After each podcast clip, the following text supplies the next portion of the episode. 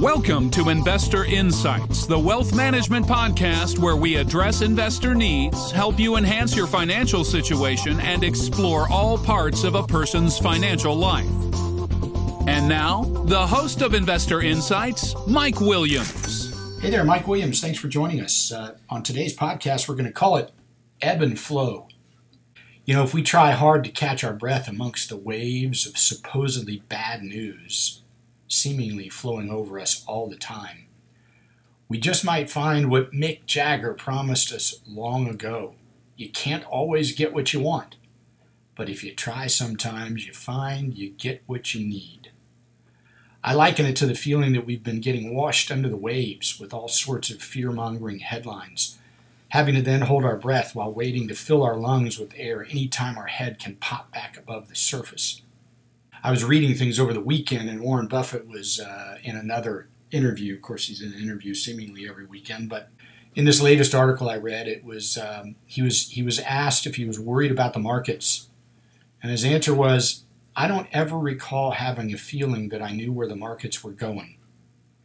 Imagine that a guy who's created more wealth in the stock market stating that in his entire career he doesn't ever recall thinking that he knew where the markets were going. That's a pretty good lesson, by the way. Then he was apparently asked what others could do when they were afraid of the markets. I liked his answer. It was stop watching it so much. Pretty simplistic, right? By the way, anybody who doesn't know Warren, he doesn't even have a quote machine on his desk.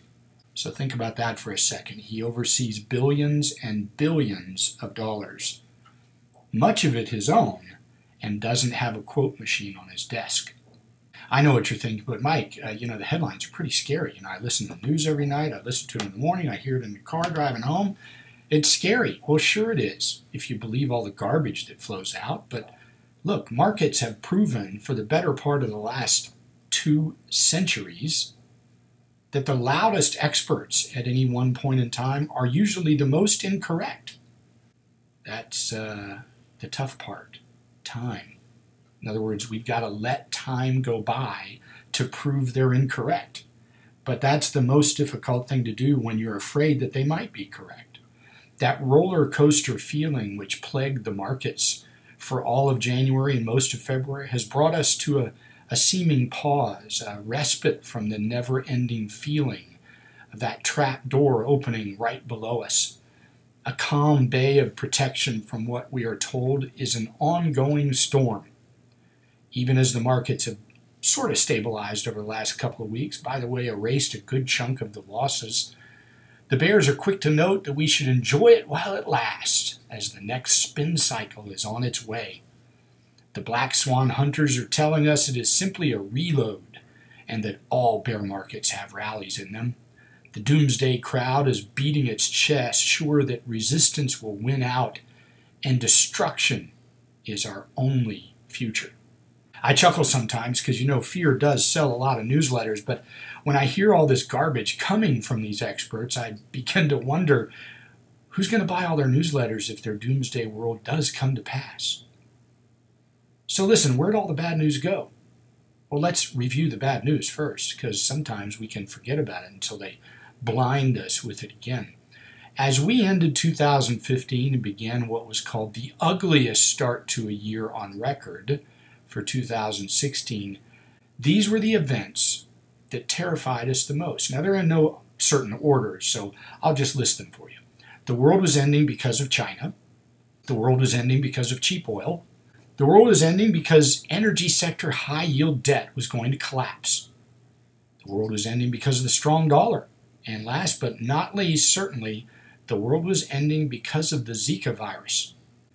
And now, of course, with the market bouncing a little bit, you can kind of tell that all that rabid mention of all those horrible monsters has really laid back quite a bit.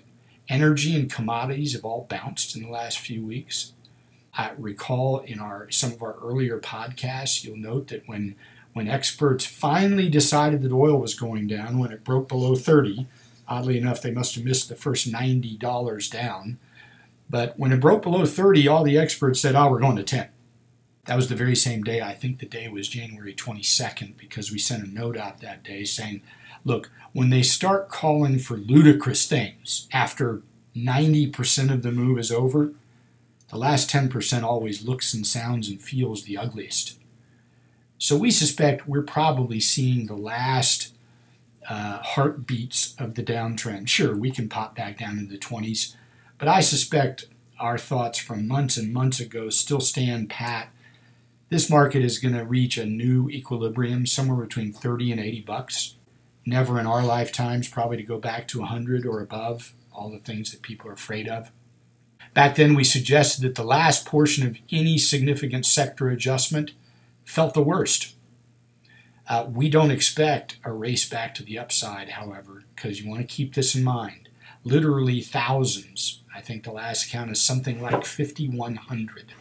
Over 5,000 wells have been drilled and capped, waiting to be fracked for higher prices.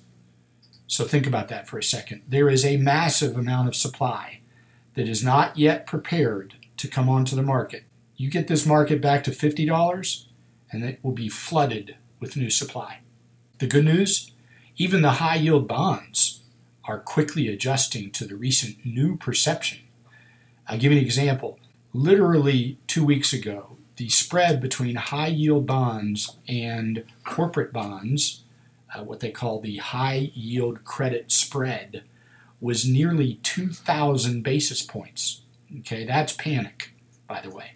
It's dropped to almost 1,400. In other words, it's dropped over 500 basis points in less than 10 days, while commodities have bounced. Okay, now think about that for a second. That means that slowly but surely we are seeing that panic fall away. The market has staged, in response to that, a quote, surprising comeback as the experts continue to chime in. Here's the thing the presidential election is a process we're going to be faced with for months. It's getting as ugly as we suggested it would. We suggest that we expect more of it. Too many are shocked that Trump has come as far as he has. I would argue that it's the outcome of eight years of abuse of the system. Imagine your legacy as president is that you made so many crappy decisions that flew in the face of your own campaign promises that you yourself set the stage for a guy like Trump to become popular, to replace you. Let that sink in for a little bit. It is time for a change. I just hope we're brave enough to make the change at the election.